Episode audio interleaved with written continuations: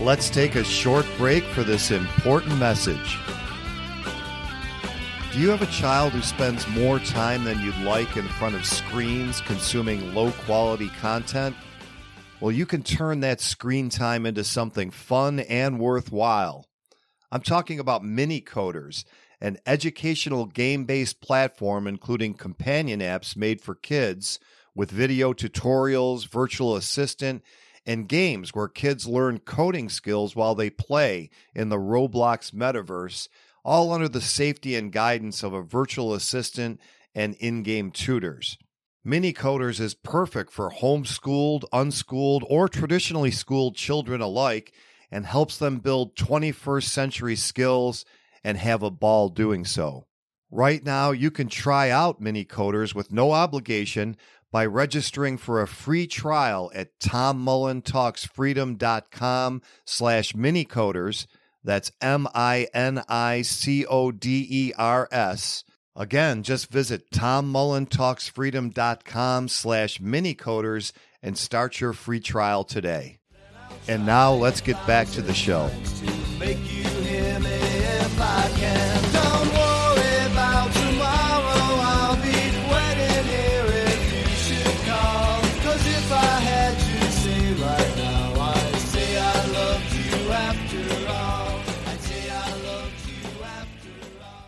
Every revolution starts in the minds of the people.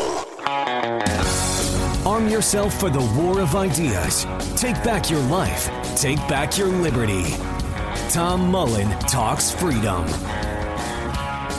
Hello, everyone, and welcome back to Tom Mullen Talks Freedom. Today is Monday, December 19th, just a few days away from Christmas Day. And uh, best wishes to everybody celebrating something right now, whether it's Hanukkah or some other. It's been a pretty eventful month so far in the world of things libertarians care about, especially in terms of what has become known as the Twitter files, which is Elon Musk allowing two left wing journalists, Matt Taibbi and Bari Weiss, to report on what was going on at Twitter before Elon Musk took it over. And generally, what they've told us is not very surprising that Twitter's management was actively suppressing conservative speech. I'm not sure they were really suppressing libertarian speech because there's just not enough libertarians for them to care about. But they were certainly suppressing any speech that went against the COVID narrative, the COVID regime that criticized lockdowns, mask mandates, or vaccine mandates, or that suggested that maybe the virtually untested vaccines might not be everything they were cracked up to be. And of course, they were suppressing anything that would hurt the Democrats' chances in the 2020 election, including the Hunter, Biden laptop story, which I maintain did not change a single vote suppressing that story. I, I, don't care what poll anybody takes. Nobody committed to voting against Donald Trump was going to change their mind because of Hunter Biden's pictures with hookers and cocaine, just like nobody would have changed their mind because of Hillary Clinton's emails. But I want to pretend that that would have made a big impact for the sake of this podcast because there's some things that I want to say about what we've learned and what it means. And basically, to me, it doesn't mean anything. First of all, I'm not surprised that there was ongoing dialogue between the government and Twitter. I think we already kind of knew that. I think Jen Psaki, back when she was Biden's press secretary was pretty open that we're giving information to these social media companies, what we consider misinformation that they should suppress or ban or whatever. And if you didn't know that the platform was also riddled with spooks as far as accounts, bot accounts, troll farms run by the government, then you were pretty naive. So the question that has come up, and I've heard as I said, I don't care what the what progressive old libertarian party libertarians capital L would say about this. I, I really care about what the people that I think are the hardest core and truest libertarians think about this, like the Mises Caucus, maybe not 100% of them, but most of them. I heard Dave Smith and Robbie Bernstein's podcast, and I'll just say that I don't know who's going to run for the Libertarian Party presidential nomination. We've heard a lot of noise about Dave Smith. Barring somebody with as big a platform who's nearly as good or or much better, I mean, I would imagine I'd vote for Dave Smith in a 2024 election in which he was nominated. Well, if he's nominated, I'll definitely vote for him. So I'm just giving you my biases. But I think there's still this huge blind spot uh, as far as social media censorship goes with the libertarian movement. And of course, certainly the conservatives, I, I don't feel like it's all that surprising. Conservatives don't believe in the libertarian philosophy. And and when I say libertarian philosophy, that doesn't mean do whatever you want regardless of the consequences. The libertarian philosophy is pretty simple. Defend property rights, and that's it. And when it comes down to things like enforcing contracts, free markets, free enterprise, those are all consequences of defending property rights. So libertarianism doesn't advocate that there's some set of rights that uh, exist on their own, like free speech, freedom of association, freedom of travel. Okay. These are not, you have the right to what you own, and you can speak freely on your own property. And anywhere else, you need the permission of the property owner. Now, we have these things, public spaces, and theoretically, you could have something called the commons where, you know, the government doesn't own this property, but, you know, nobody nobody else has really homesteaded it either. I think that would be unlikely to occur anytime if we abolish the government tomorrow. I don't think that all that government land would remain commons for very long. I think that it would be homesteaded pretty quickly given the population. And of course, that would be a good thing that it was all privately owned. And then, as far as rights go, you'd have rights on your property and you would have to obey the rules that somebody else made on their property. If they didn't want you to talk about chocolate cake, then you could be forbidden from talking about chocolate cake or if they didn't want you to express certain conservative political values, although in a world without the government, political would have a different meaning if it was relevant at all, then they could do that. And so we don't live in that utopian world where there is no government. That doesn't mean that property rights are still not in force. So let me get right to the the gist of this we've discovered there was all kinds of cooperation between the government and social media. And I guess where I'm coming from is I keep hearing the word but. Like I've heard Robbie and Dave and many other libertarians whom I very much respect say something to the effect of look, it's a private company and technically they can censor speech any way they want on their property. But now we found out that there was all kinds of government interaction with them. Well, there is no but. That but doesn't change anything. That doesn't change their property rights, not even 1%. The fact that the government was communicating with them and telling them what they'd like to censor. And I'll go one step further, even if the government was forcing them to do that. And I don't think they were, by the way. And I think we'd all like to believe that the government was forcing them to do this so we don't have to confront the difficulty that people may, in a private property world, do things we don't like. Okay.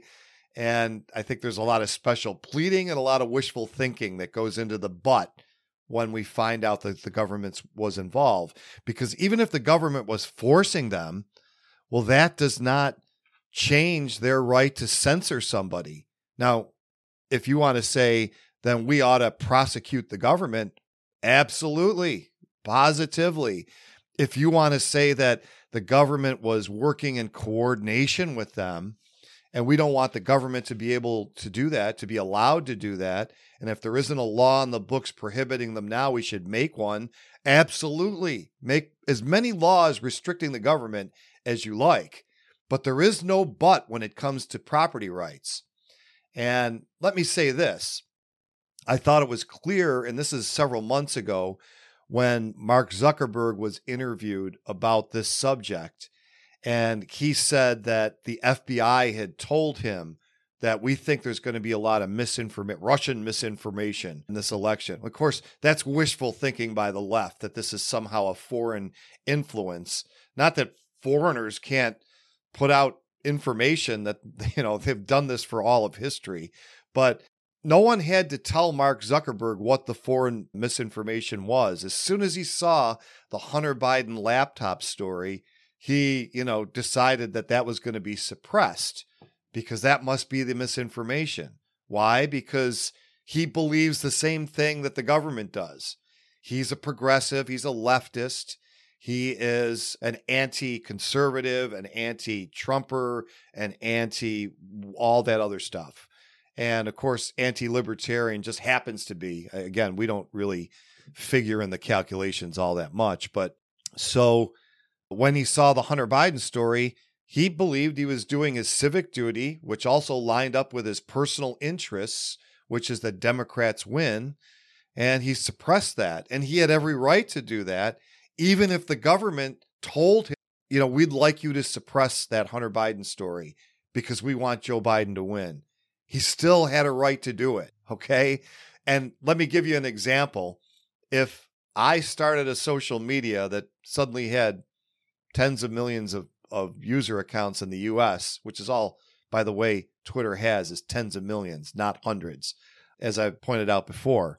But let's just say I had this this platform. Number one, there is no free speech on my platform that I spent my money and continue to spend my money generated by the platform to maintain. There's no free speech there. There's you can say what I allow you to say. Now, I might allow a wide range of speech coming from many different perspectives, or I might say you have to recite the non aggression principle before every post. Okay. I could do whatever I want. And let's say that Rand Paul became president and Rand Paul was funding or, or putting forth a budget proposal, as presidents sometimes do. They used to always do it, but sometimes do. I think they still do, but it's never passed. But in any case, Rand Paul puts forth a budget that says we should defund the Department of Education completely. Zero. It gets zero dollars. That's my budget. And then a whole bunch of leftists wanted to call Rand Paul a Nazi for doing this. And I said, you don't get to do that. In fact, you don't even get to criticize the proposed budget. Well, I have every right to do that. And I doubt that any of my libertarian friends would care much if I banned those people. And the ones that would are misguided. This is private property.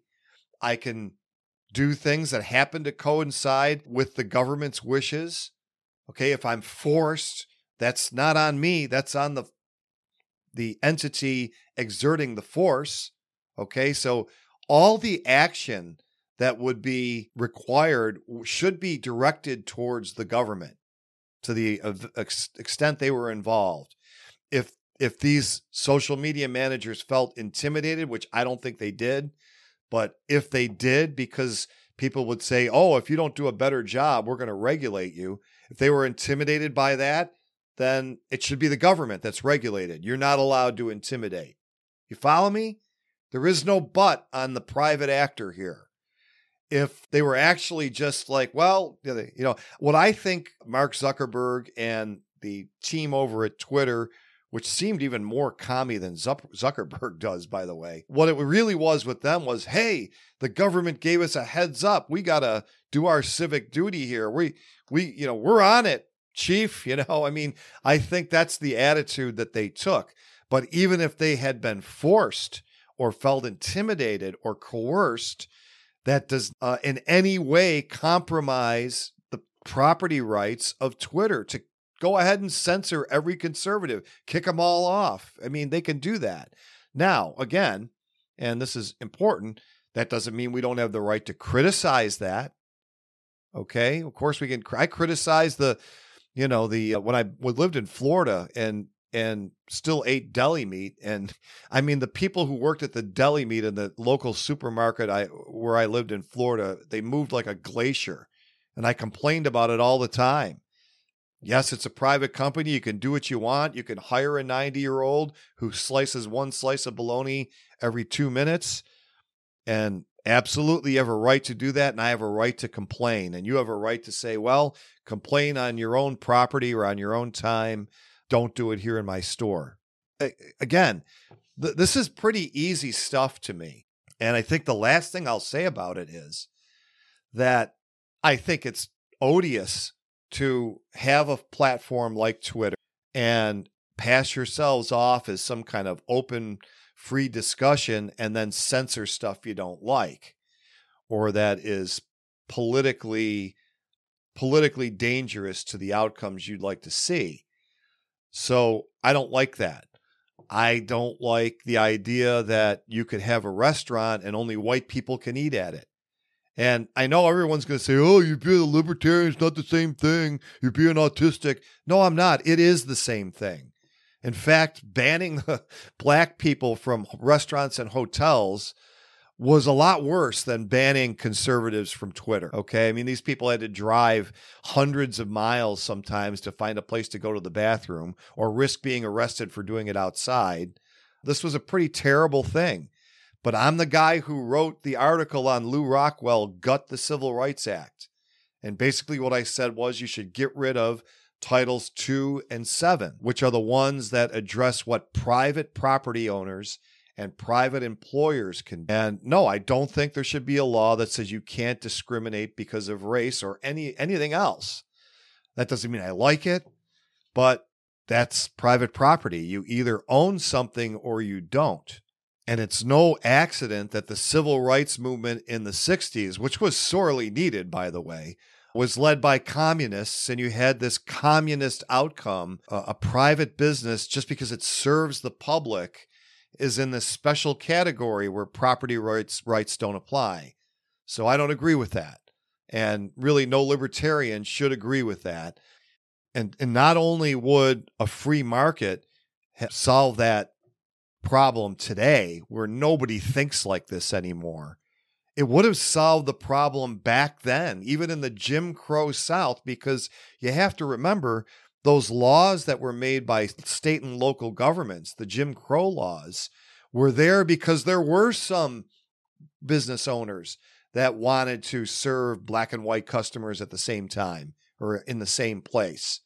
If there weren't, they wouldn't have had those laws you know the motivations for the people who wanted to integrate their establishments might not have been all that noble i mean i'm sure there were some people that said oh i don't think it's right i want to serve both.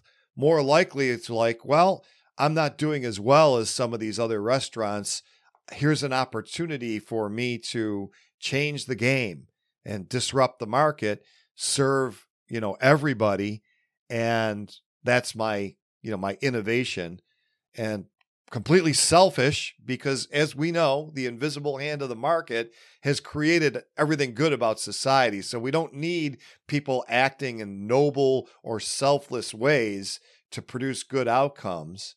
Uh, the people who wanted to integrate their establishments in the jim crow south resulting in them passing jim crow laws were probably acting in their own self-interest just like the owner of the baseball team who let Jackie Robinson into the major leagues, just like all the other sports teams owners who allowed black players into the league or in, onto their team.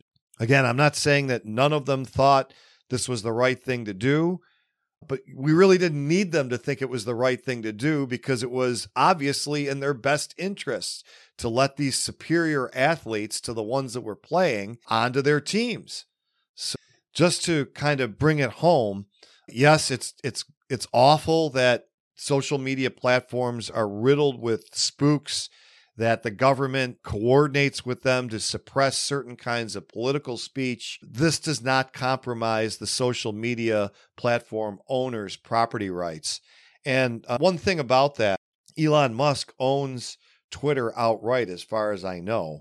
I don't know if he has partners in that. I, I, I assume that he has creditors, but Facebook, I'm not sure what percentage of Facebook is owned by Zuckerberg. It's a publicly traded company, so hundreds of thousands or millions of owners have shares in Facebook. I probably do in one of my 401ks or or some retirement account from a past job. So if if you don't like what the management is doing as a shareholder, you can also exert shareholder power there too. So really when you're talking about property rights, you're not talking about Mark Zuckerberg's property rights unless he owns a majority of the stock, which I doubt he does at this point. Maybe he does, but I doubt it. And just assuming he's a minority shareholder, the majority of the stockholders could remove him as CEO. Okay. They could elect a new board, they could fire everybody if they cared that much about it. So it's not like this one guy has all this power. He has all this power at the shareholders' pleasure.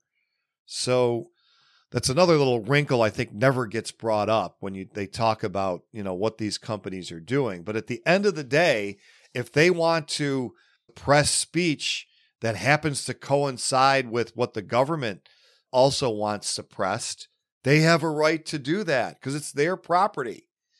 I we don't have to like it, but we certainly don't have any any reason to compromise their rights in any way. And I, and again, you know, all of the libertarians that I care about tiptoe around and bury somewhere in there that there shouldn't be any government action about this. Come on, guys. You're leaving it out there for everybody to to make draw that conclusion that somehow their property rights are diminished because they've acted in a way that the government wants them to act. And that's not true. And then the, the one other thing that I remembered uh, hearing on the Dave Smith's the part of the problem prod, podcast with Dave and Robbie was that the, the argument for having free speech that if you were the owner of a platform that you should have free speech is that the truth is on our side. The only thing I'd say in response to that is I think you're putting way too much faith in the truth to win out. And this goes back to some more libertarian wishful thinking. You know, I know that there are still some people out there that believe that Ron Paul lost the Republican nomination in either 2008 or 2012 or both because the media suppressed his message. And that's just delusional to me. Ron Paul got way more media attention than really his support was worth. And, and everybody got a pretty good opportunity to hear Ron Paul's message. And the problem wasn't that Ron Paul didn't do a good job, and the problem wasn't that the media suppressed it.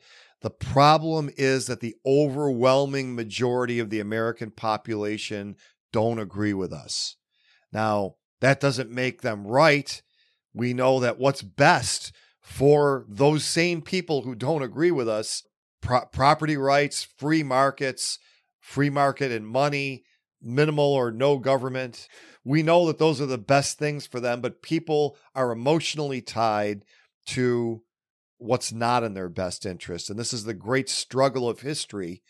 I've, I've often wondered how did the American public that existed from rough 1776 until I don't know, pick a date. Some people say Lincoln ended it, but at least until the progressive era, there was some semblance of this libertarian republic. You know, how did it ever happen? Because human nature seems to be to be emotionally invested against freedom and against private property, even though those are the things that contribute to the most human flourishing. So I don't think the truth being on your side is necessarily the end of that argument. With unfettered free speech and among the general population, I think that, you know, the kind of government we have right now wins out. That's why we have it. So there's all kinds of ways we could go into tearing that apart, but I'll leave that there and just say that again, yes, it's terrible the government worked with Twitter and vice versa. That does not compromise Twitter's property rights or the owners of Twitter's property rights one iota. And if any action should be taken, it should be at the government and even to the point of not allowing them to talk to social media platforms at all. There is no restriction on the government that would be too severe for me. And I think that's the real libertarian position. So I think I'm going to get another episode out before the big day on Sunday. Ho, ho, ho. And if not, I want to wish everybody a Merry Christmas, Happy Hanukkah, Happy whatever the Muslims are celebrating, the Buddhists, the Mithras worshippers, if there's still any out there. I love you all, and I hope you have a great week and a great holiday if I don't talk to you before then. Don't forget that my book, An Anti State Christmas, is available again for download for at antistatechristmas.com. And you can also pick up a copy of the paperback. If you do it today, you might still have a chance to get it as a stocking stuffer for uh, some friends or family at Christmas. It's priced very low. I think it's somewhere around four bucks. But antistatechristmas.com, get my free download at least and get all of that great material. And if you like the music you've heard here on Tom Mullen Talks Freedom, you can hear more at tommullensings.com. Thanks for listening. The war of ideas has only just begun. Arm yourself with the knowledge you need by heading to tommullentalksfreedom.com and subscribing to our email list. And remember, every revolution starts in the minds of the people.